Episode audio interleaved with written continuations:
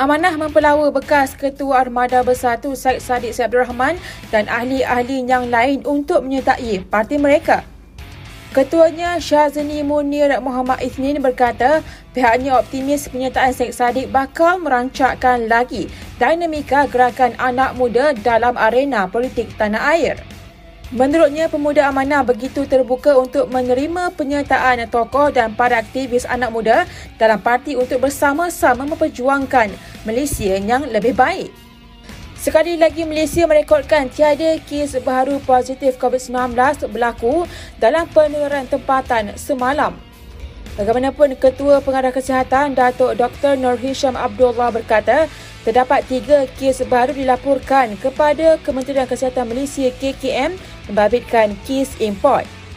Menurutnya, pertambahan kes tersebut menjadikan jumlah keseluruhan kes positif sebanyak 8,677 kes. Lelaki Muslim diingatkan tidak meninggal atau meremehkan solat Jumaat dengan sengaja tanpa keuzuran di sebalik kelonggaran syarak sebelum wabak COVID-19. Timbalan Mufti Perak Datuk Zamri Hashim berkata, lelaki Muslim wajib menunaikan solat Jumaat seperti dalil Al-Quran dan hadis sahih berkaitan pensyariatan solat Jumaat. Dosa serta ancaman bagi individu meninggalkan kewajipan itu tanpa keuzuran yang dibenarkan syarak. Bagaimanapun Zamri berkata jika surau yang didaftarkan di bawah Majlis Agama Islam dan Adat Melayu Perak dibenar mengadakan solat Jumaat sepanjang tempoh Perintah Kawalan Pergerakan Pemulihan PKPP mulai Jumaat ini tiada alasan untuk masih cuai dan meremehkan solat Jumaat.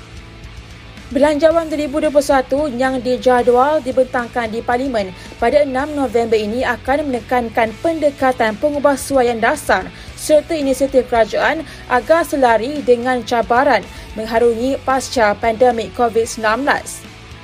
Menteri Kanan merangkap Menteri Perdagangan Antarabangsa dan Industri Datuk Seri Muhammad Azmin Ali berkata tumpuan utama belanjawan itu adalah menjana pertumbuhan ekonomi negara.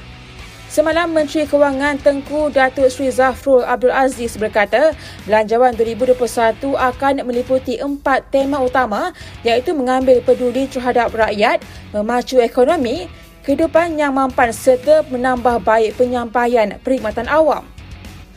Singapura yang dalam minggu ketiga fasa kedua pembukaan aktiviti ekonominya mengesahkan 158 kes baru jangkitan COVID-19 dalam tempoh 24 jam lepas menjadikan jumlah keseluruhan 45,298 kes. Menurut data ringkas tengah hari semalam dikeluarkan Kementerian Kesihatan Republik itu, terdapat 9 kes dalam komuniti terdiri daripada 4 warga tempatan atau pemas tautin tetap dan 5 pemegang pas kerja. MOH juga berkata terdapat 3 kes import dan semua mereka diberikan notis duduk di rumah sebaik tiba di Singapura. Terus setia bersama Sinar Harian di semua platform digital dan aplikasi Sinar Harian bagi mengikuti perkembangan semasa dalam serta luar negara.